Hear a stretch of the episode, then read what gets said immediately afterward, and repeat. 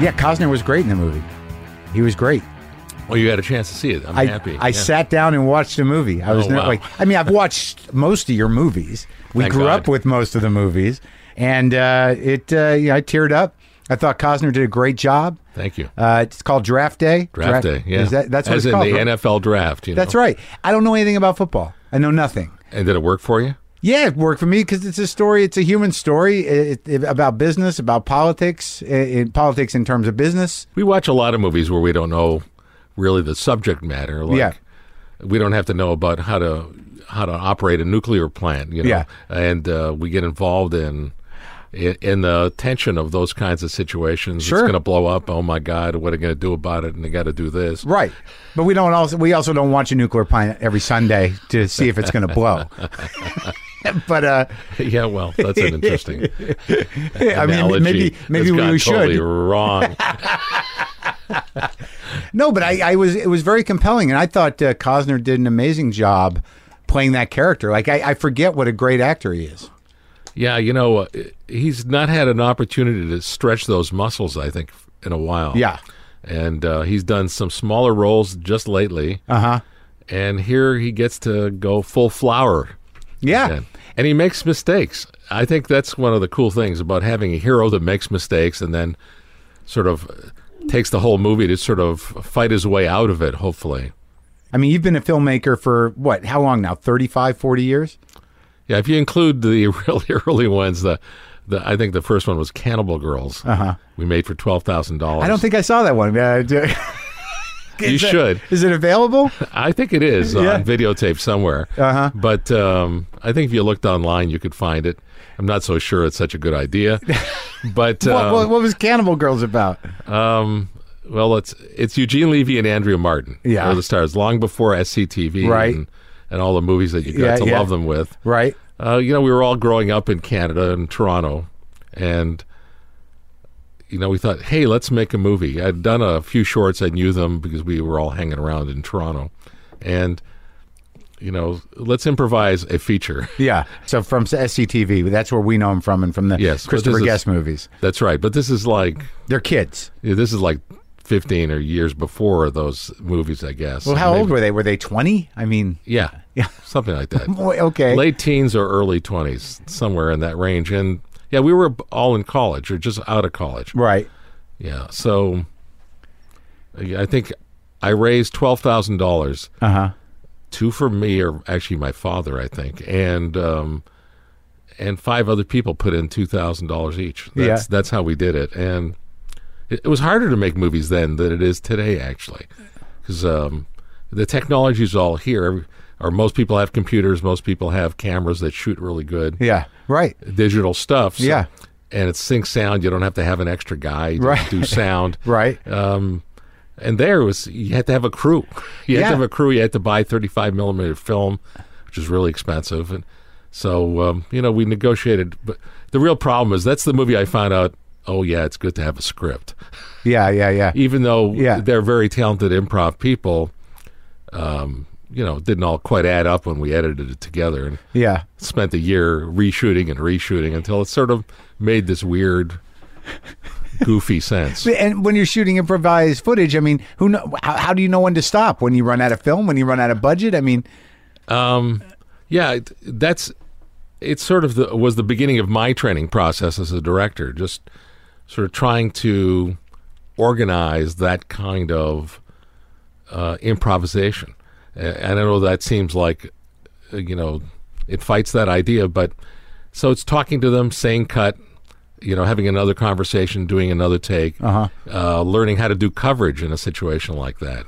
and it's interesting because now that you know that's fairly common in TV production and and in some movies. I mean, I mean, Christopher Guest shoots like that. I don't think a lot of people shoot like that, but certainly there are some television models now that that only do that.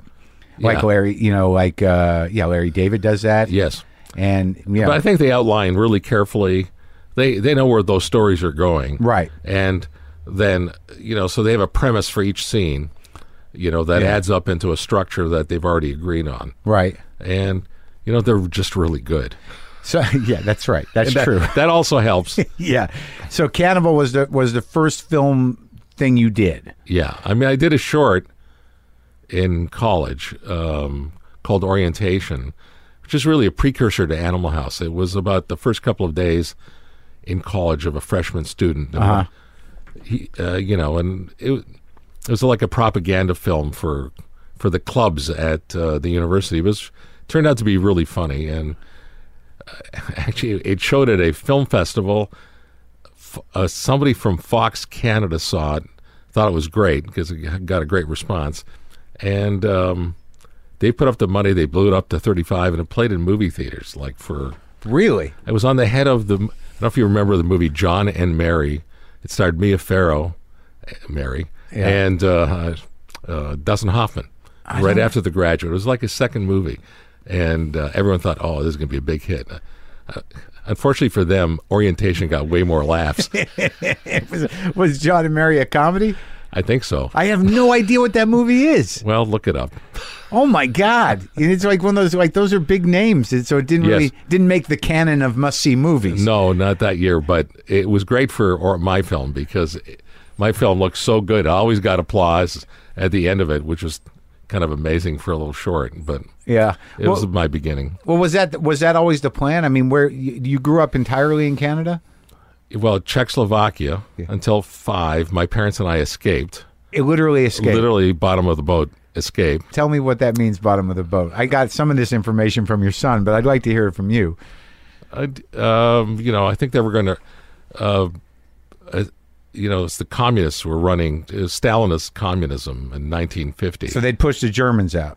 Well, I this- mean, the- this is now four years after the Germans are gone, And and, and you- and, it's occupied by basically Russia. Uh-huh. Um, and that that's when the Czech Republic and Slovakia were a country called Czechoslovakia. Right. And um, you know, my f- my father was just a real good capitalist and uh, had built up some business businesses. He was doing vinegar and stuff like that, making vinegar. Uh-huh. Biggest vinegar guy in, in Czechoslovakia Yeah. he when the communists came into the country i mean they were always there but when they basically took over the government which was i think in 49 you know they put my father in charge of all the vin- vinegar factories uh, to supervise them but he knew it was only a matter of time before he was arrested like his brother had been arrested you know for you know because he was not a member of the party and and they were planning to leave uh, all this time and they were secretly converting uh, Czech crowns to American dollars. Your father was. Yeah, you know, uh, which was illegal. Yeah. and um, but it was a way to get hard currency to to help us get out. And Huh. and sort of one July day, you know, I was called and I was hanging out with my friends, and I was I think five. Yeah. and they said oh, I'll, I remember saying to this kid I was playing with, "Well, I'll see you after dinner." And Yeah. uh, next thing I knew, I was putting on like four pairs of pants and shirts, and because we could, they figured we couldn't make. Uh, c- we had to be secretive, and Yeah. uh, we took only one suitcase. I kept trying to put my favorite toy was a slide projector, ironically enough, uh with um, Disney cartoon characters like Mickey Mouse, Donald Duck on them Yeah. and I just loved that damn thing. And I just it, was a big chunky thing that weighed about five pounds. And I kept trying to put it into this tiny suitcase, and um, I actually thought I snuck it in at the end because my mother would kiss, keep saying, "Look, we have to go for a, a long time. We don't have room to take that." And anyway, t- to make a very long story short, the um, we stuck ourselves onto a uh, this boat. I mean, we had made they had made a deal with the captain, Uh-huh. paid him some hard currency to to uh, nail us down in the hold of uh, the boat. To put the floor on top of you, That's right. So because they, those boats were all inspected by the um, the communists. yeah, well, by the Russian soldiers Sure. that were there. Yeah. So we got uh, we got to Vienna. How long was that? Do you have any recollection? I don't know. So you're I stuck- think it was overnight. I know I was down there because there was no bathrooms or anything, and right. they had given me a sleeping pill, and they actually given me too much. Yeah. And so when they finally put the candle on to see what was up, um, I was out cold, but my eyes were open like I was a dead guy. And uh, needless to say, I wasn't dead. Yeah. Uh-huh. Uh, but it scared the crap out of my parents. Uh huh. we got to Vienna. From Vienna, we got to France, where we had an uncle. Um, my um, mother's brothers lived there. We Yeah. stayed there for six months until we got a visa to immigrate to Canada, where we had another uncle. Wow. And uh, they started from nothing. You know, they didn't uh, speak the language. Literally had no money How when they we how arrived. they avoid the Germans? Oh, I, that's an earlier story, but yeah, they. My mother was in Auschwitz, um, and managed to survive that because it was the, she was in for the last year, but uh, she was young and strong and got out. And uh, my, Oh my father was a kind of a freedom fighter guy, and he was running around, you know, killing people. Really? Yeah, and just staying in the woods. Uh, Freedom Fighter. Uh, uh, that, I saw a movie about that. I can't. It's unbelievable. Yeah, so it's all. Uh, it's amazing what we are the products of, and how we end up making comedy movies that become famous in America. it's a, it's just an interesting So uh, you, journey we go down. right. So your parent, like your father, has this amazing, you know, determination. Clearly, Yeah, they both did. Uh, yeah, you know, yeah. my mother was actually the braver one. I Yeah. think it was her idea to escape. yeah. She was in Auschwitz, and it- what were you told about that as a kid? You know, it wasn't good. yeah. So they get to where from Montreal. No, we got to well, we landed in Halifax. Yeah. and quickly came to Toronto where my um, my uncle and aunt and cousin were, and uh, you know we lived with them for a month or two, and then finally we got our own little apartment. My father went to work as a presser. My mother, you know, was a very handy um, seamstress, and you know did she did piecework, and was immediately pregnant with my sisters twins, Uh huh. and you know that's how they started their life there. And what end, what business did he end up uh, going into? Did he stay a printer or presser or what happened? Well, he ended up buying a dry cleaning store, Yeah. and, and then a couple of them, and then he sold those, and he he eventually bought this car wash property that has now become quite famous because you know we converted it first to a parking lot after, um, you know, after d- he worked very hard on it, and it, it's now the home of the Toronto Film Festival. You know, where we built this, we contributed it, the family did, yeah. uh, to honor our parents you Uh-huh. know, to uh, as the home of the of the Bell Lightbox, this lovely sort of film palace in, Oh, wow. in the center of Yeah. the city. That's beautiful. Thank you. Yeah. And, and so was he was the original I, so he stayed he didn't get back into vinegar, which is probably good. No, he tried to. Yeah. It wouldn't let him in.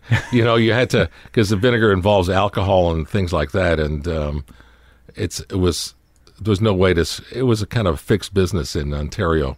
It was tough. It was run by the, you know, by, you know, by agencies that you had to know how to Yeah. maneuver, and he was just an immigrant guy who could barely speak English and had no real money, so there's no way to get there. How did were they able to see your successes?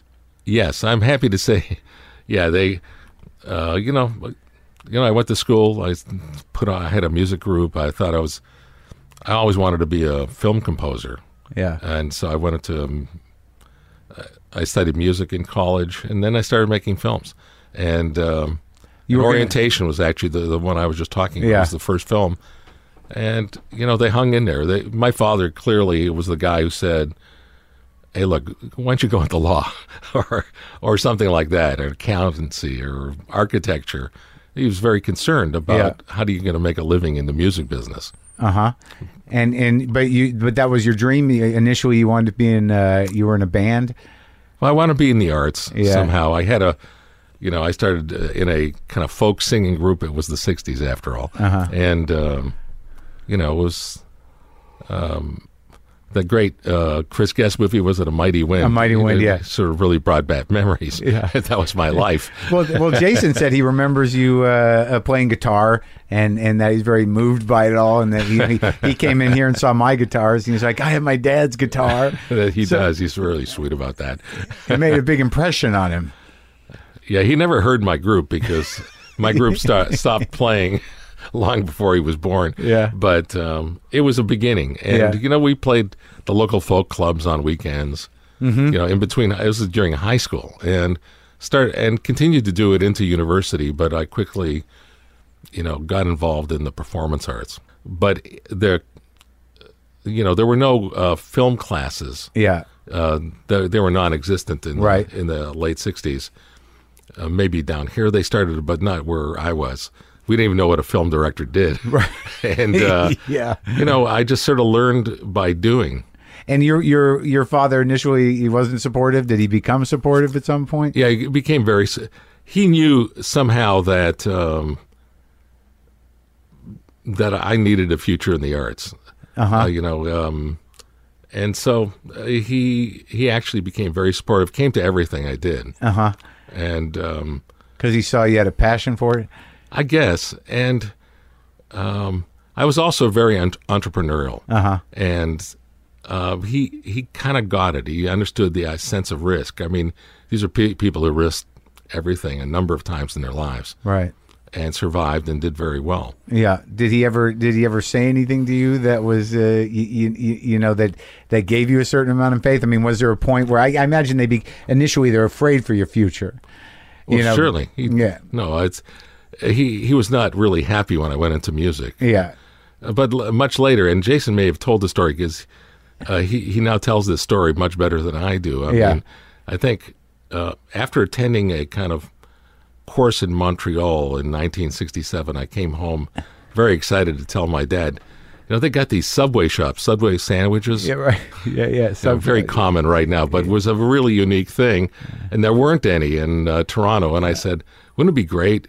Like you could put up a little bit of money. I'll I'll run it, and I think we can do really well." And you know, he looked at me kindly, and he said, "I'm sure if you wanted to run a Subway sandwich shop, you would do extraordinarily well, but there's not enough magic in it for you." right. Yeah. and um, and I told that story to Jason when he was sort of in pre med yeah. Uh huh. uh, at Skidmore, Yeah. and uh, it was clearly miserable. and and I d- wasn't even I didn't even know he was interested in movies. You Yeah. know, Yeah. he was on the set of Animal House when he was like thirteen or fourteen days old, and he'd been on all my sets because uh, I tried to make it a point when I was directing, at least, to shoot during the summertime when Yeah. the kids were available. My, and um, my wife could all, you know, we could just set up camp Right. wherever we were Yeah. Yeah. but uh, so he was always around that and i was always pissed because he didn't seem to pay any attention to me you know he was so much more interested in what everyone else was doing Right. and um, i actually thought he was just goofing off Right. and um, he wasn't he, Yeah. was really paying attention Yeah, it, it sounded like it to me. You know, he's very thoughtful about his process, and I have to assume a lot of that he learned from you, uh, one way or the other. Whether he was paying Yes. attention to you or not, it certainly had an impact. you know, it was remarkable when he first came back to usc after i told him this uh, su- the magical subway sandwich story and uh, i told him look it's okay if you don't want to be a doctor yeah, um, you know, go into the arts. You only get to go around once, and yeah, and uh, do something that you love. And uh, he decided to quit, and he talked his way into USC. And he, I don't know if he told you the story of his. He initially, as soon as he got back, he raised a, about eight thousand dollars, selling advertising to the local uh, kind of shops that are around USC. no, he didn't tell me that. Uh, he he had a desk calendar uh, that he invented that he was going to lay down and on the desks of uh, every freshman incoming student in the uh, yeah, in the dorms and. uh, So he went to the local dry cleaning store, to the pizza place, and said, "Look, I'm going to be doing this. I'm going to distribute two thousand of them, and here's the cost for this little square, and Yeah. you'll be on, you'll be that square on every page. And so when they want pizza, they're going to call you. And he sold it out, and he he profited it. I, he netted out about eight grand. I said, "So Jason, what are you going to do with the eight grand?" I was really proud of him Yeah. for raising all this money. I said, "Well, I'm gonna I'm gonna direct a movie." I said, "You want to direct?" so really, the first time I realized he was kind of interested in the movies, and um, uh, you know, it's I think the mo- first movie was Operation, I think, and yeah, yeah, yeah. and um, it's short that then went on to, um, you know, win everything it entered into. yeah. That's a, that must have been a, a proud moment for you. Oh, it's extraordinary. I- See, not only did write and direct, and uh, really did a spectacular job of it, um, but he, he had the initiative to actually go raise the money. I think my wife and I, when we, we heard that um, um, that he had raised the eight thousand, I think we we contributed a few thousand. I said, "Well, you'll probably need a little bit more. So here's a couple of grand. yeah. And, um, but he just, um, you know, he really did it all himself. Uh huh. I, do- I, do you think he had something to prove to you? I think he had something to prove to himself. It's Yeah. what you finally have to do. Yeah. When you when you got done with uh, with college and you were you had a music focus and you made the first film, I mean, what what brought you around to directing? What jobs did you do in show business? you know that that you uh, had you arrive at what you became. Well, uh, college was a very kind of creative, ex- explosively creative time for me, where I was a crappy high school student. Some somehow, by the time I got to college, um, I decided I was just going to do well, both in school and and also get involved in the school, and that that for me meant like I got you know. I was reviewing it the, for the newspaper. I I started directing in the Dramatic Society. These weren't all courses. This was because there were no course, arts courses in the school. It was really Like clubs. there were clubs, Yeah. you know, um, funded by the student society, Right. From student fees. So you're directing plays and writing I did, for the I did paper. plays. I did a musical. I did a full scale version of Little Abner Directing. yeah, directing it, and um, and I started I really liked it, and there was a film club, and because I had done so well on the other clubs, the film club had gone bankrupt, as film clubs tend to do, Mm-hmm. and um, I sort of convinced the student council to sort of lend me a little bit, you know, to fund it a little bit, and then I would turn it around. Uh-huh. Yeah. and I put two clubs together. I I, I put the film society. Which showed films and the filmmaking club, the board, Yeah. the film board together, and and the movie, the money that we received from showing films went to pay for the movies that we made. Kind Yeah. of a really the Hollywood system, Right, yeah, yeah. and um, Yeah. and just instituted there at McMaster University, and it was very successful. And um, and through that, I made that first film that I spoke about, orientation. And after college, what did you start doing immediately? I actually started distributing films. I forgot about that. I um, I had met when I was out trying to sell Cannibal Girls. I met Bob Shea, who ran New Line, uh, New, New Line Cinema, now very famous company. Uh-huh. Yeah. and um, and I became his Canadian distributor.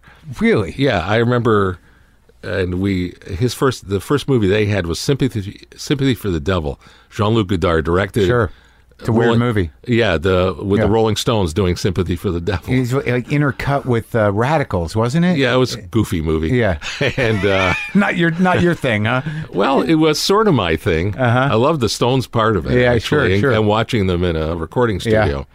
But I thought Godard generally was pretty pretentious. But the um, I'm going to get letters about that, or you will. Oh, you think so? I hope so. if, if look, if someone's writing us letters about what you say about Godard, I got a good audience. You sure do. you know, you know, it was just um, we would take it to universities and show it on. Basically, what I was doing in college is what I started doing. We would do these one night four wall deals Mm-hmm. where we split the take with with the college part to us, part back to new new line Yeah. in, in New York, and that was really it allowed me to have a one room office. Yeah. and sort of get going on stuff, and sort of that's from there we did Cannibal Girls, I guess. and you did, and you stopped doing live stuff, or you did, you know, No, I. Uh, Doug Henning, the star, one of the stars of Little Abner, and who I went to school with at McMaster, the magician. what was his Broadway show? It was the magic show. The ma- I saw that. Yeah, well, I produced it. I actually started. Um, I was a kid. yes, Yeah. I was barely a kid, and um, it. The story of the magic show started as a show called Spellbound. which, Yeah. Again, uh, being entrepreneurial, I, I talked to a man named Ed Mervish who had, who ran the Royal Alexandra Theater, a beautiful theater, legit theater, just down the street from the car wash. Yeah. And um, I talked them into giving us two weeks at Christmas time to do this special magic Uh-huh. show, and it all came. I'm I'm telling the story backwards, Yeah. but the because I had also s- my only job ever was to work for about six months on a startup cable television network uh, tel- television station called City TV, and Yeah. I was doing two shows there every week. One was Sweet City Women, which was a talk show five days a week Yeah. uh, for women, sweet city women. Yeah, And yeah. Um, the second show was a show called Greed, which was a 90 minute live program on Saturday night starting at 8 o'clock against Yeah. a hockey game Right. where God knows what we did, but it was a $500 budget and there were sketches. There was, you know, Bikini Girls of the Week and Yeah. there was stu- there was an audience of sort of geriatric people that we picked up from the local old folks And, you- home. and you were running the station? I was running that show. I was the Okay. producer Yeah. director of that show. Anyway, Doug Henning, who I knew from school, appeared on the talk show, and I said, s- and we went out for coffee after. I said, so what do you want to do? Because I knew he was doing like magic all around the place, and he said, well, if I could raise some money to do these big illusions, I'd like to do kind of. I was going to go on tour with a rock group and do these theatrical events with rock music and Uh huh. and magic. And I said, "Well, that sounds like a going to be expensive to go from place to place. Why don't we do it as a kind of a theatrical show?" Yeah. And he said, "Yeah, okay, that makes sense." And he just wanted, you know, somebody to raise money for him. Right. And um, I was able to do that. Um, and we started this show. And amazingly, um, David Cronenberg, Yeah. The, the great- wrote the book. I directed and produced. Howard Shore, who be the musical director of Saturday Night SNL, Live, SNL, Oh, yeah. about five years later, Yeah. was my composer slash uh, These are all Canadian guys. all all living together in Toronto at this moment. Yeah. and um, and uh, Paul Schaefer, Uh-huh. the the Sure. great pianist, and uh, from he was our band leader. Really? Yes, and this is the show that went on. And then we did this really complex, lovely show with magic tricks and stuff. And that eventually became the magic show that you saw on Broadway. That's crazy. And so this is Schaefer's first gig. It's Shore's first gig. It's uh, it was Kind of my first foray into something like I had never done before, and we ended up in New York.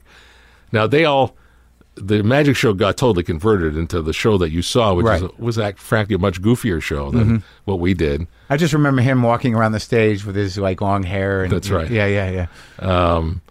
but it was the same illusions. Uh-huh. Really, what what what stuck was the magic, and, Right. And uh, they built this other uh, book around it with another comp- actually Stephen Schwartz, the famous composer, did Pippin and Godspell, did the music for the magic show. It's unbelievable. But I got to hang around as the they wouldn't let me direct it because I'd uh, not done much, right, and um, but I produced co-produced it and that was a big hit. five years. That's un that's unreal. Yeah. And how did you how did you meet all these other you know like the the guys that are, are usually associated with Second City and and you know I knew the Second City guys because we were all growing up. To, a lot of them were in Canada, so you Right. know Dan Aykroyd, for example, was the announcer on Greed, the show I was just talking come about. on And uh, who's doing it straight or is it a no, he comedic was part? funny. He yeah. was funny. You know, he'd uh, we just make up the show in the Uh-huh. afternoon, on Saturday afternoon, and there we were live. and you guys are what twenty years old we were in our sort of mid twenties by Uh-huh, now. We were uh-huh. sort of early twenties, somewhere in there. yeah And um, now, what happened is, I w- had want having now directed Cannibal Girls. I wanted to do, and I had, I had produced a couple of horror movies as Yeah. well in the meantime uh, for, David for David Cron- Cronenberg. Yeah. Which ones? Uh, Shivers and Rabbit, oh yeah, why those are early those are crazy the yeah. first two. yeah yeah, Mm-hmm. He had I actually had directed more than he did uh, by the time he was, but he had written this wonderful script called Orgy of the Blood Parasites, which was Shivers, Yeah. and. Um, did you retitle it Uh, it shivers. Yeah, actually, I think was my title, and um, and it was my brilliant idea to bring Marilyn Chambers as the star of Rabbit, and because I was living in New York quite a bit, um, and I'd seen her. Uh, there used to be a really funny talk show on.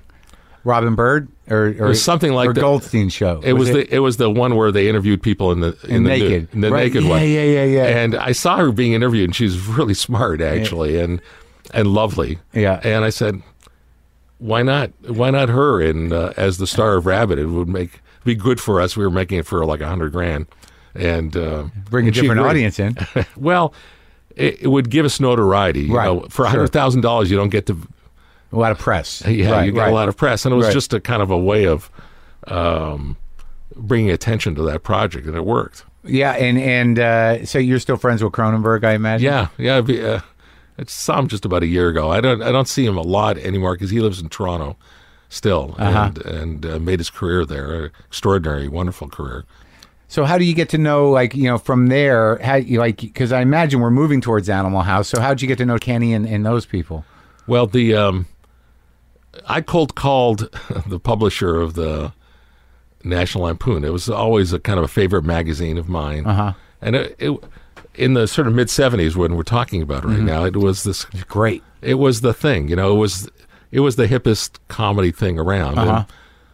And, uh, s- his name i look up on the masthead it's matty simmons i call him up i said hey i've got this show magic show on broadway but wh- what i really want to do is you know direct comedies and let's do a comedy together and he says hey look we got hollywood both- bothering us a lot about making comedy movies but we're t- talking about doing this sketch show you want to produce it for us you really hey after all you got a broadway hit Right. i said yeah Yeah, I'll do it. I said I figured, and the deal I had with with Maddie was I was going to produce the show. I raised, I think it was, I can't remember, fifteen or twenty thousand dollars. Yeah. and um, Not a lot. not a lot, Yeah. but um, um I was going to produce the show, and then if for some reason any part of that show became a movie, for sure I would get to produce it with Ma- Maddie Yeah. with the Lampoon, Right. And perhaps directed if I could convince the studio, Right. or whoever was going to finance the movie, that I Right. could direct it. I said okay, and that's the reason I really did it as a kind of a first step, and so. um and that show, this is before Saturday Night Live, And, before, Lemmings.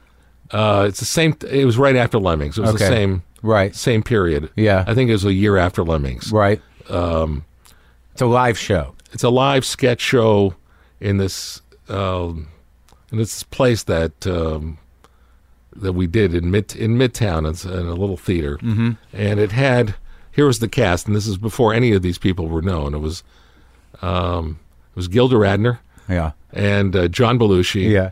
Bill Murray, Harold Ramis. Uh, Br- uh, Brian Murray, Bill's brother, Yeah. and Joe Flaherty. Unbelievable. So it's a crazily talented group of people. in And- their twenties. yeah, first time out. Uh-huh. I mean, some of them had worked uh, for the Lampoon and the radio show. Some of them worked as not SCTV, but in Second City in Right. Chicago. Right. But remarkably unknown and remarkably gifted and remarkably arrogant already, and they're just uh, because they knew they were the best, and Yeah. they were the best. It turned out, yeah, they were the best, and uh, That's sketch comedy. at at being funny and special uh, in a way that no one had ever seen before. And I remember, I remember the first rehearsal I was in with all of them, and no, I was the producer. I wasn't the director. Belushi was basically directing it. Harold was kind of the ca- the intelligent, calm force that sort of, when things went wrong, people would turn to as kind of a peace, Yeah. as a peacemaker. Yeah. And so they're in the middle of working out some sketch and and they're arguing about something and I suddenly out of nowhere say, Hey, wouldn't it be good if and I, I can't even remember what the hell I said, and they just stopped and looked at me like, Who's this asshole? Who's this guy talking to us? I said, Whoops. and uh, Bill Murray, always Bill, you know, it was wintertime in New York and he he walked me over to where all the coats were Yeah. and he, he took my scarf, which was on top of my coat, and he wrapped it really dangerously around my neck. And then he put the coat around my my shoulders and he patted me condescendingly on my back and Yeah. said, Hey man, thanks for dropping by. See you later. he kicked me out of my show. And uh, that was my sort of first real experience trying to direct this remarkable group of people. And and I said, God, what am I going to do? I'm supposed to be the producer. They don't really have a director. And um, I decided I just tough it out and just keep coming back. Did you you built a relationship with them eventually? Yeah, I just had to. I, with- with the wonderful thing that happened is when the show finally got on stage and it was a, and was going in front of audiences, they needed someone to talk to, someone Oh, really? from the outside, Right. someone who wasn't on that stage who could say, you know, I think that sketch is going too long, or Oh, really? Why don't you invert this thing? Just little basic things, Uh-huh. and I just sort of built a friendship with the group. uh Uh-huh. Belushi was actually the first one who sort of befen- befriended me, and that uh, finally helped with everybody else. Uh, because B- Belushi, Uh-huh. unlike his sort of reputation, was actually very professional, and um, He was the one who was worried about that we didn't have enough signage Right. on the streets. And he would call me up on Sunday and say, "Look, there's not enough advertising, and uh, we're not going to make it." And Yeah. uh, you know, the show turned out to be a big hit, and uh, they were all extraordinary in it. And Did you tour with it? um, we um, we tried it out first in Toronto Uh-huh. because we were booked into kind of a a bar. You know, they did the first show and the show, show went great, mm-hmm. and that's the only show we had. It was ninety. mi- It was about an hour long, Mm-hmm. and um, we thought they were going to clear the bar out and get a whole new group in at Right. 10 for the 10 o'clock show Yeah. and lo and behold it's the same people it's like hey they're drinking they're not going anywhere and we're i remember we we're sort of crowded into this little back room Right. and and everybody's kind of, the same audience is still over there. I, I remember it was Harold, and I think I wrote about this uh, after uh, Harold passed away because it was such a remarkable thing to remember. Harold said, "Well, okay, so let's just do it again. Let's just change the punchlines." And we're going. They're going on in like ten minutes, Right. and uh, and they all sort of looked, and it was an audacious thing to say, but everybody sort of calmed down and said, "Okay, yeah, that's a great idea. Yeah. Let's just change all the punchlines." and uh, it was like one of the greatest shows I had ever seen. That second show, because it wa it was funny in its whole new way, and it was remarkably funny if you had seen the first show and seen the seen the turns on what because they they not only sort of just changed it and made it funny in itself it was funny because of what you remembered from the first show. And Right, okay. It's like this remarkable, adroit kind of comedy minds at work in panic. Right. And, and but so the audience that actually seen it would would have gotten more out of it than any Yeah. audience So would have. Right. So the ones who were not drunk, because there's some of them were so drunk, they said, "Hey, man, we just saw this," Right. Um, and didn't actually hear the Yeah, yeah, changes. yeah. The people who were paying attention, which was most of the audience, just it, it was like one of those great events. And this is, you know, this is before, just at the beginning of the VCR era, so it was never recorded. It was never taped, and it's too bad because it was just the two shows together would have been a remarkable lesson in how to create comedy. and it was for you. And it certainly was for me. And and the memory of it is crisp. It's amazing. Like it's a big memory. Like Yes. that was an amazing thing to witness. Yeah. Now, as you moved forward with this stuff, because it seems to me just talking to you that you were always very adept and and on top of the idea of, uh, that that film was a, a business. Now, you're an entrepreneur, and making movies is a business. It's it's not, you know, the the, the art form of making movies is what it is, but you, you know, you always wanted to make con- commercial movies. Well, particularly back then, there was no way to be there was no way to be making films unless you had some kind of at least minor business understanding. You knew it was going to cost a lot of money. Right. Even if it was a million dollars, that's a ton of money. Right. And uh, and that was extraordinarily cheap. So uh, you had to sort of find a way to convince people that it was worth it to make the investment. Well, even if it wasn't a studio. So now, when you when you got animal, how how did your involvement? How did the Animal House evolve? Um, that was the first big movie, right? That was that in the what Yeah, that's- seventy? What was it? 79 or so. Okay, I think, be- yeah. right before Meatballs. Yeah, what happened with Animal House, just if you remember my deal with Maddie Simmons. Right. So Lauren Michaels, also a fellow Canadian, sort of sh- shows up to the show and basically hires most of the cast. Yeah, hires Gilda. And, Your show. yeah. Yeah. And, um, and he found many, many other wonderful people after as well. And um, so, m- and Bill, Bill Murray doesn't get on Saturday Night Live right away. He gets on another show with his brother, also called Saturday Night Yeah. uh, with Howard Cosell, and so the only person who didn't have a job uh, was Harold. And um, I said, "Look, let's go write a movie based on this show because I knew that's the way that I get to be involved in some future National Lampoon film project." Right. And so the conversion of that show first became, believe it or not, Charlie Manson in high school Yeah. and um, What? and because it was high school, it involved Doug Kenny, Uh-huh. uh, who had written the high school yearbook, That was a great parody. which is one of the great Yeah. parodies that the last uh, Lampoon ever put out. yeah. and where I started my friendship with him, and and then it became clear this was an extraordinarily hard R raunchy comedy, and we probably shouldn't set it in high school, that we should set it in college, and that's when Chris Miller became part of the writing team because he had written these wonderful stories, but mostly about his his life at Dartmouth, uh, uh, where the main character Pinto, um, uh, which is really him, Yeah. um, and his ad- and his adventures in mostly the frat house in, in the Delta house, and so uh, now we have Harold and Doug Kenny and Chris Miller, and and really the result of that was Animal House, Wow. which I wanted to direct, and I wasn't allowed. You know, studio was Universal; they hated the scripts, and uh, they finally got convinced to do it after a very long two-year gestation, and. Uh, I said, please, I'd like to direct. I've been working on this for two years. I got John Belushi here, who was Yeah. becoming famous as a result of his first year on Saturday Night Live. And uh, they said, nah, because the only movie I'd done, Cannibal Girls, was not that impressive to them. and um, Well, what had Landis done? um, Lannis had done, uh, he had done Schlock, which was no better than uh, Cannibal Girls, but Yeah.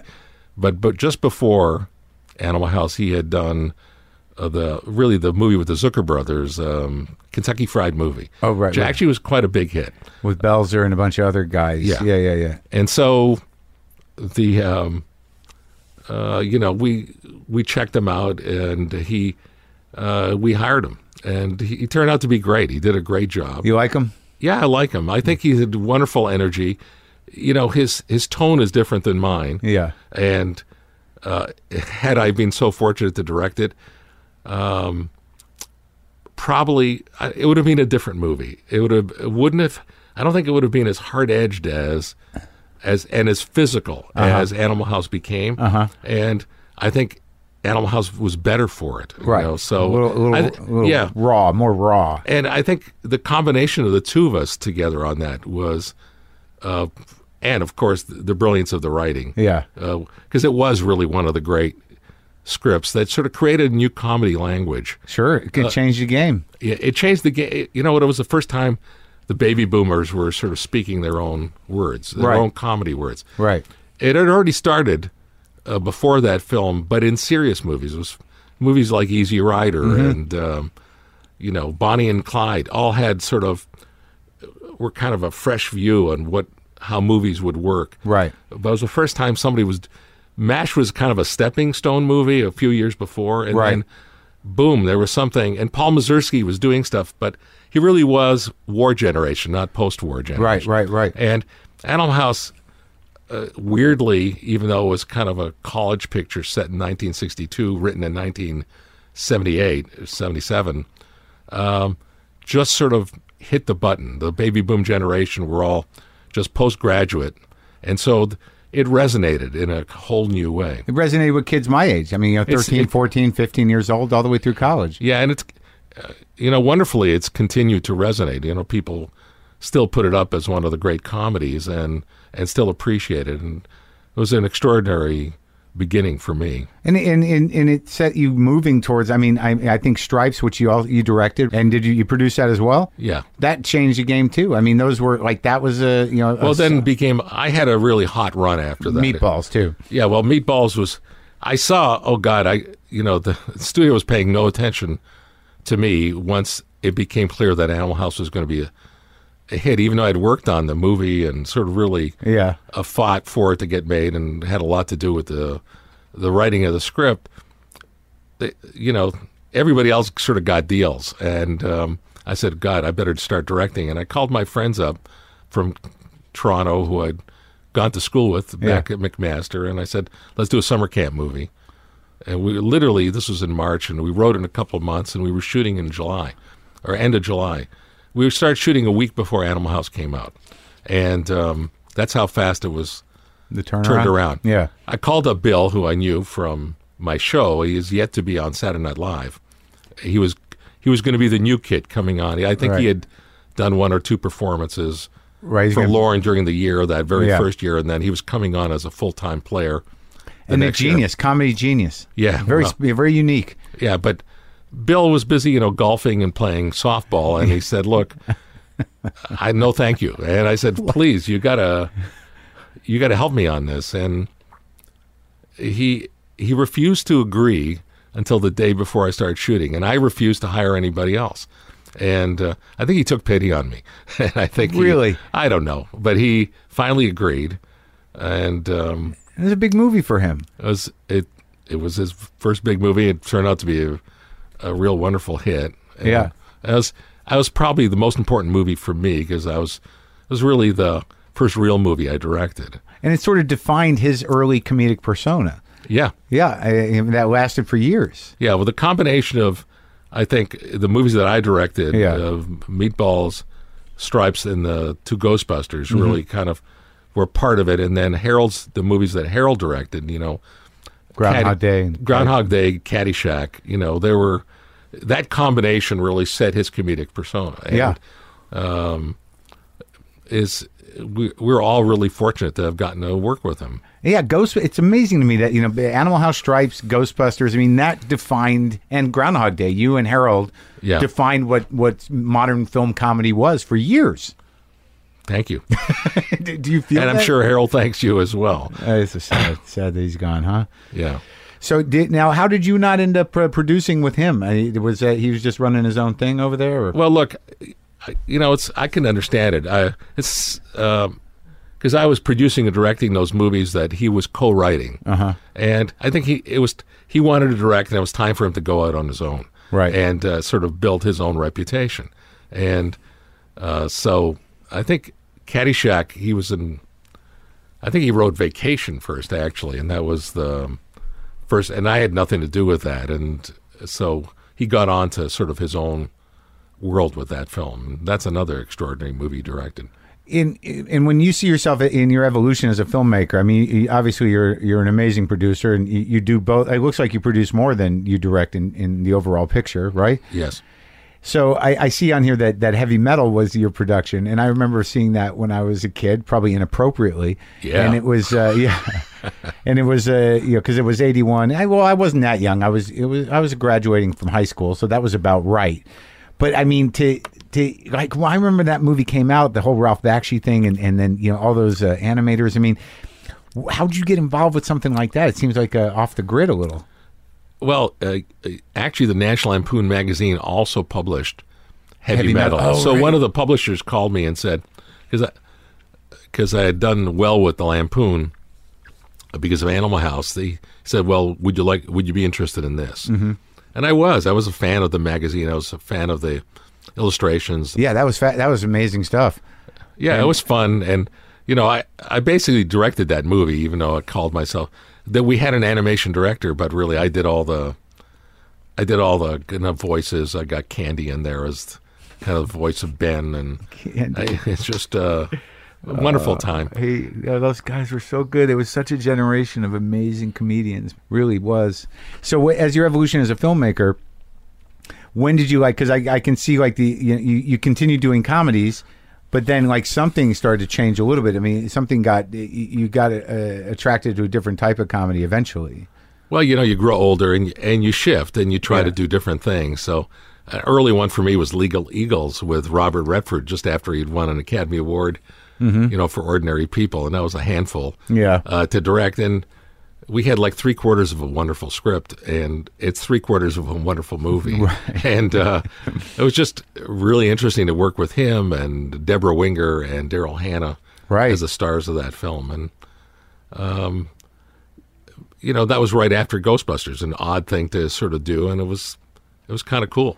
And and did you see it? Like, did you feel yourself changing in terms of like you know moving away from from shtick or, or from you know young people's movies necessarily? No, no. just- I you mean, just uh, make a 'cause right movie. after that, I did Twins, Right. Which I certainly worked for young young people as well as, you know, Yeah. it was a kind of a. It was one of those silly ideas that sort of occurred, uh, because I, you know, I met Arnold. I, just after I did Ghostbusters, I saw Yeah. him up in Aspen. He was skiing with his family, as I was, and Right. he said, "Oh, you the Ghostbusters guy?" And I said, "Yeah, yeah." and he said, I could be a Ghostbuster, and uh, you know, I took him for, at his word. Yeah. And I and Danny and I, uh, DeVito, uh, g- go way back when I was producing in Canada, and he was supposed to star or co-star in a in a film that I was producing, a kind of big time action movie Uh-huh. with Don Stroud and uh, Brenda Vaccaro. Yeah. and um, he actually came up, and it was about the time he was doing uh, the great Michael Douglas produced film uh, One Milos flew over the Forman. cuckoo's nest. Yeah, Von flew over the cuckoo's nest, Yeah. and uh, he- uh, we couldn't get him into the country. I mean, we got him in the country, but he wasn't allowed to work. And so I had to turn him away, and we became friends after that. He had a good sense of humor about it, fortunately. And um, you know, I saw him at one of these Disney cartoon events um, with his family and my young family, and and we. He said, "Let's do a film now together," and and it was just about the time I saw Schwarzenegger, and I sort of That was it, huh? well, I started thinking about it, and I I pitched an idea to uh, a, cou- a couple of writers. Yeah. I said let's let's make them brothers. Yeah. And I think I was the one who said twins. Yeah. and um, and it went from there. When you look at it, because I talked to your son about this as well. I mean, because he did Dave, which I thought was a great movie, Thank and you. That, that was very well received, wasn't it? Yes, very well received. And and e, the it, when you look at a script that you don't write, it, you you know what is appealing to you? What what makes you decide to Well, if do I- it? Well, I, it's like what happened on draft day. It's um, where I see characters that I sort of can get my head into, and where there's an, a both conflict and emotionality, mm-hmm.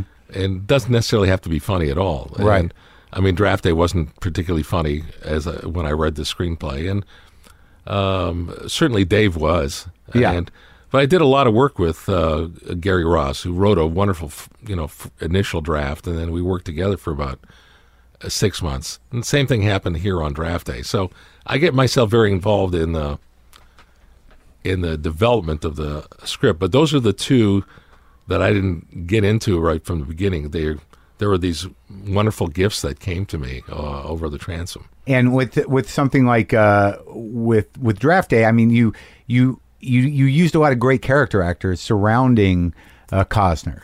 Well, who- I, I, I felt you know this has got to feel real. Yeah. you got to feel like these guys belong in these rooms, that they know football, Right. That they're they have that call. There's a voice. It's a sound of a voice, Right. I, I I think it's partially the musical background that I have. I actually listen to the timbre of how they speak. It's not even how good an actor they are, although that's certainly very important. Right. But it's just the sound, the actual sound. It's what's remarkable about Costner.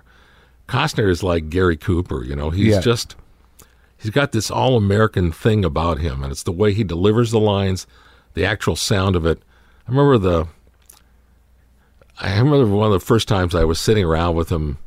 I suddenly stopped and I said, "God, you're so American. yeah, you, yeah, you represent really what we think of as the best. There's something really grounded and real and trustworthy, uh, and a kind of quiet dignity about him that um, um, has made all the roles that he's played, you know, really sing. Yeah. And I thought that quality is what this guy has to be: is a guy who's under amazing pressure, uh, for makes mistakes, and but still is the kind of guy that you know men want to follow and women want to Right. sleep with.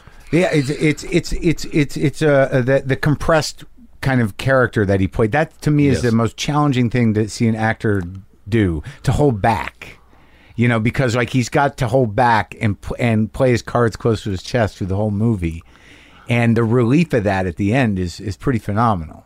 Yeah, and it's but it's also what real life is like. You know, Yeah. I- most people don't get up and scream and pontificate, and they're boring to watch anyway, Right. Um, and to be with, Yeah. and uh, Yeah, so it's it's the quiet strength Uh-huh. that uh, we admire. right. And now, when you work with actors, I mean, I- do you have a method that you do, or do you do you just trust them? I mean, how do you direct? I I I get involved. Yeah. You know, I think um, I've learned.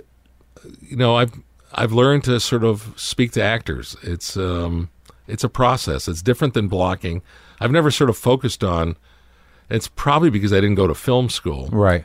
Uh, I think my films are actually visually elaborate, more elaborate than most comedy filmmakers have been. And I think Ghostbusters is a very elaborately Yeah.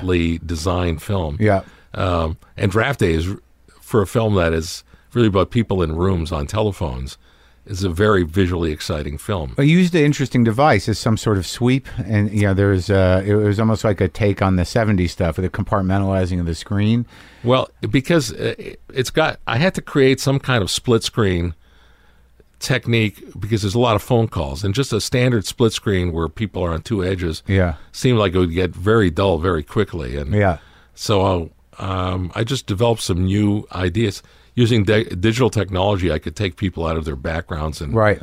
I could violate that line. Yeah. that we understand. Oh, that's that place, and that's that place. Right. this other place. And, Yeah, they had some people sort of floating until they kind of came into place. Well, their elbows would go, and then suddenly their Right. whole bodies were in this other room uh, where the other guy was, and it's it's really what telephone calls. If you think of what a telephone call is, Uh-huh. you know your eye, whether your eyes are open or closed, and you're speaking. You know, your ear is just taking all this information, and it's as if you're in the place with this other person. Uh-huh. And so, for you, uh, uh, the phone call is quite intimate. right. um, if you're watching two people talk on a phone, it's just a kind of a dull thing. And So I was trying to recreate that sort of sense of seeing these people be together in an environment, in a single environment, Well, and you- make that work, even though they were in two places. Well, yeah, well, you put it that way. It was very effective because, like, you know, now having just seen it two hours ago, and it's in my mind that you did get the feel that they were engaged.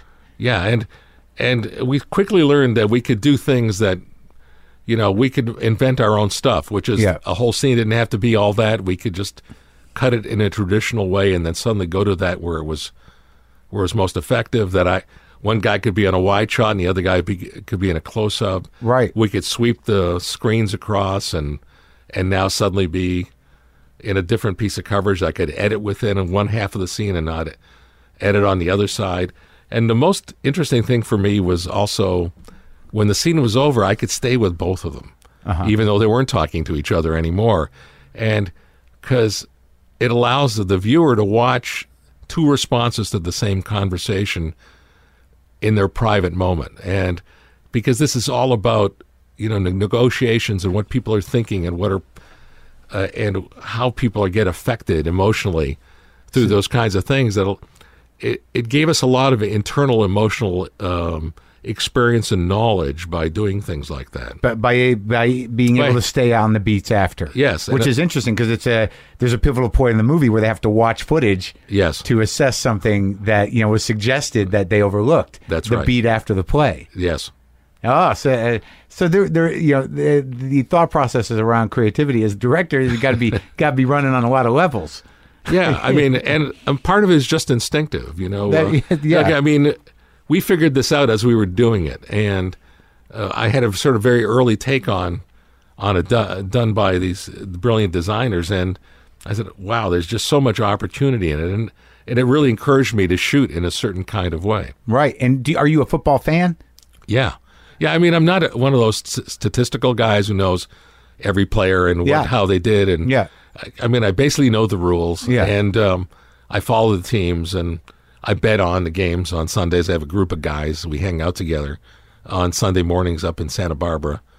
Yeah. And they've been doing it for about 25, 26 years. I've been involved for about 18 years Uh-huh. with them. And it's, and it's a remarkable group of very uh, sort of um, successful men from all walks of life. It, it, it it's pro, it's amazing to me because I don't watch sports at all. It's not part of my life at all, and I and I was completely engaged in the movie, and I, I love to hear that, and, and I got and I got choked I up. hope your audience will hear it as well. Well, you know, I'm I'm also a guy like I like y- you know eh, eh, eh, as w- whatever I claim to be. Well, it's not a matter of whatever I claim to be. I mean, I like uh, you know arty things, but I also like you know I you know I, I cried at the right places. There, you know, and I- Right. and, I- and there was uh, moments where I wanted to you know ask you, where do, are you aware of of where you know like all right, this is where we're going to get the tears.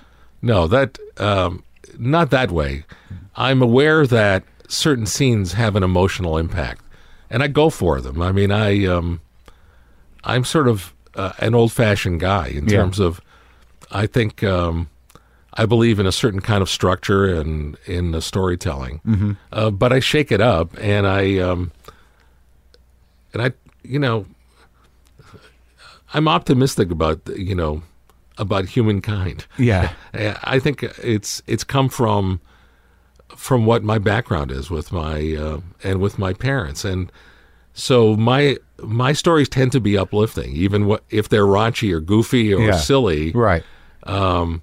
There's a kind of certain structure that I've. I mean, I didn't even notice it. Um, I wasn't conscious of it, but I suddenly, as I started to evaluate what I've done over these years, Yeah. uh, you know, you you become more aware. Oh, yeah, you're sort of doing that, Yeah. and uh, um, and I just try to focus the moments. I Right. think a good director needs to focus his Yeah. moments and build them. Yeah. Well, I mean, I talked to your son about it, and he he you know emotionally does not play in the same ballpark that you Not at do. all. No.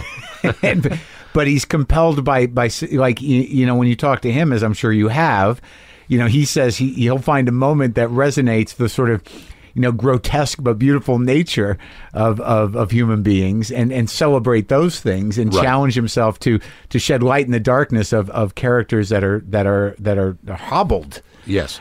uh, and and celebrate them. And you know, but clearly his his you know love of narrative uh, y- y- it has to come from you in some way. Do you think? I would hope so. But no, I mean, but I think a movie like Young Adult, um, uh, which I think is just like this really brilliant movie that he did, and I mean, it's it, Yeah, it's great. just looking into this broken alcoholic uh, woman, brilliantly played by Charlize Theron, and um, you know, he wrote that, and he just, I think he just did a. It, it's such a special film. It- yeah. That's not a film that I could do. Yeah. you know, I mean, I I could get the performance Yeah. but i- it's really not in my DNA, and it's not who I became um, as a result of the way you know I grew up and and the struggle that I had to go through, which was a totally different struggle than he had to. He had to sort of overcome a kind of you know uh, successful dad and uh, and living in and with success in his life and not becoming a fucked up kid, you know. Yeah. And he's uh, he's just a great guy. All the all our children, knock wood, have turned out good. yeah, you did something right. I think it was mom. Oh, yeah. who did something right. But you did produce up in the air for your son. Yes. And- it was the first time, and actually the only time we technically worked together. Uh-huh. And uh, it was a, a really good experience for both of us, I think. Uh huh. I don't know what he said, but No, no, of course. He- well, he, I, I think that the interesting thing about him, and, and it was completely coincident, coincidental that I talked to him, is that there, there's a, an amazing amount of respect and uh, for you, but also he hears everything you say, Yes. and and and you know, and he he has absolute appreciation and respect for your wisdom in producing and directing, and he's going to filter that through. Like it's not none of it's lost on him, yes, no, but it has to go through his instrument. right? my f- I, I think the most uh, critical moment in our relationship, uh, both as producer director on that film and the really as father son, came in the middle of that movie or uh during the editing process where I was being a little critical of him and I was sort of fighting too hard. And he suddenly stopped and he said, "You're being too rough on me. You're not treating me with enough respect." And I looked at him I'm like, "What?" I talk like this to all the guys. and he said, no, um, you know, other producers I've worked with have treated me with more respect. Oh and it broke my heart. And, um, and I suddenly, but I stopped and I really paid attention and I realized, oh, I'm talking, you know, I'm talking presumptuously like his dad. Right. And that's not the relationship here. He's this extraordinary director that you're lucky enough to produce. Yeah. And, you know, he's written this brilliant movie. Yeah. And we're in the middle of it, and you should pay more attention and treat him. And I probably wouldn't speak to other to directors of his caliber the way the way I was, and it, it was like this two-hour conversation we had in the middle of a day where we ended up both crying. it makes me emotional just thinking about it right now, and um, and it was a big turning point, and um, uh, we both actually started listening in a different way. Um, I think he shifted as well as a result of the conversation, and and I found that since then, and our relationship was always good. It's not, I mean we've had our normal strained moments, um, you know, when he was a younger guy, and you know when you're going through high school and the stuff that you get into. But I yeah, think he talked about that dating that woman for years, and yeah, right. You'll have to explain that. Uh, but I, you know, but this was kind of mm, Mm. this lovely um, adult moment between us that you know just has helped us. And it was a it was a two hour conversation. Uh, Yeah, About- at least I remember being out in the parking lot and and both of us bawling and sort of speaking in a you know just in a very direct, honest way to each other. Uh huh. And and and there was no uh, shouting. No. No, quite the opposite. It was- Right. I think we both wanted to hear each other Right. and to understand each other, and I think there was a remarkable understanding actually. Finally, uh, but it had to get out in the open, and he was brave enough, you know, to confront me at that moment, and and I guess I was brave enough to sort of admit when I was wrong. Wow. Yeah. And and, and do you, could you see yourself working together again now? Oh, I'd love it, and we do in a in a kind of unofficial capacity. I think, you know, much like the relationship with Harold Ramis back at the beginning and after those movies, where he had, I think he felt that he had to at least initially build his brand and build his own legacy and his own, um, you know, his, um, most importantly, his his own identity, and um, it was such an important part of it. Um, it was important for him to realize there was no nepotism involved in his life; that he fought for everything, Right. And he really did. I mean, when I think of the things that I did for him, yes, I got to produce Up in the Air, but that was a gift to me. Yeah. Uh, I think he had talked to me two years prior. I think it was about the time he did "Thank You for Smoking." Mm-hmm. He s- he said, "You know, I've he always he always was encouraging me to do sort of more serious work because he Yeah. knew he felt that I could do it, and he was very happy when I did Dave. Uh, Dave, and he Yeah. was extraordinarily happy when I found Draft Day. He loved that script and thought it would be a great thing for me to do at this time. And Uh, but prior to that, just uh, before he started Juno, he had found this book up in the air, and he said, "You should direct this. You should go turn this into a movie and go buy it." And so I did. Yeah. Um, I read it, and I didn't really understand it, um, or the way the book was, which Right. is quite different than what the movie is. And you know, hired a bunch of really fancy uh, writers Yeah. none of them who could who could get it at all. And we went through two or three drafts, spent quite a lot of money, and could never get it right. And I remember at the Toronto Film Festival, right after Juno had uh, premiered, I I knew he was ready for something else, and I I saw him uh, for dinner after the premiere, and uh, I said, I think you should do Up in the Air. Uh, You clearly love it. You get it. I don't get it. Um, I mean, I get it. I think I get it in terms of where you want to, what you want to do with it. But I have not been able to find someone who can write it. So why don't you give give it a shot?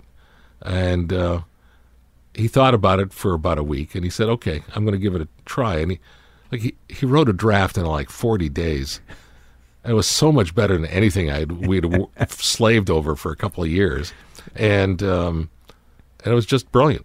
I said, "We got to do this," and we we showed it to the studio. They got it right away, and you know we made the film. That's an amazing story. It's got me choked up. It really is, and and it, it, you know, just to to hear, you know, that the mutual respect that you know that that he gave to you when I talked to him, and it going back like that, it, it's it's it, it. I can't imagine the the the pride and depth of, of the relationship. It's, it's a beautiful thing. Doesn't happen too often. No, I guess not. Yeah.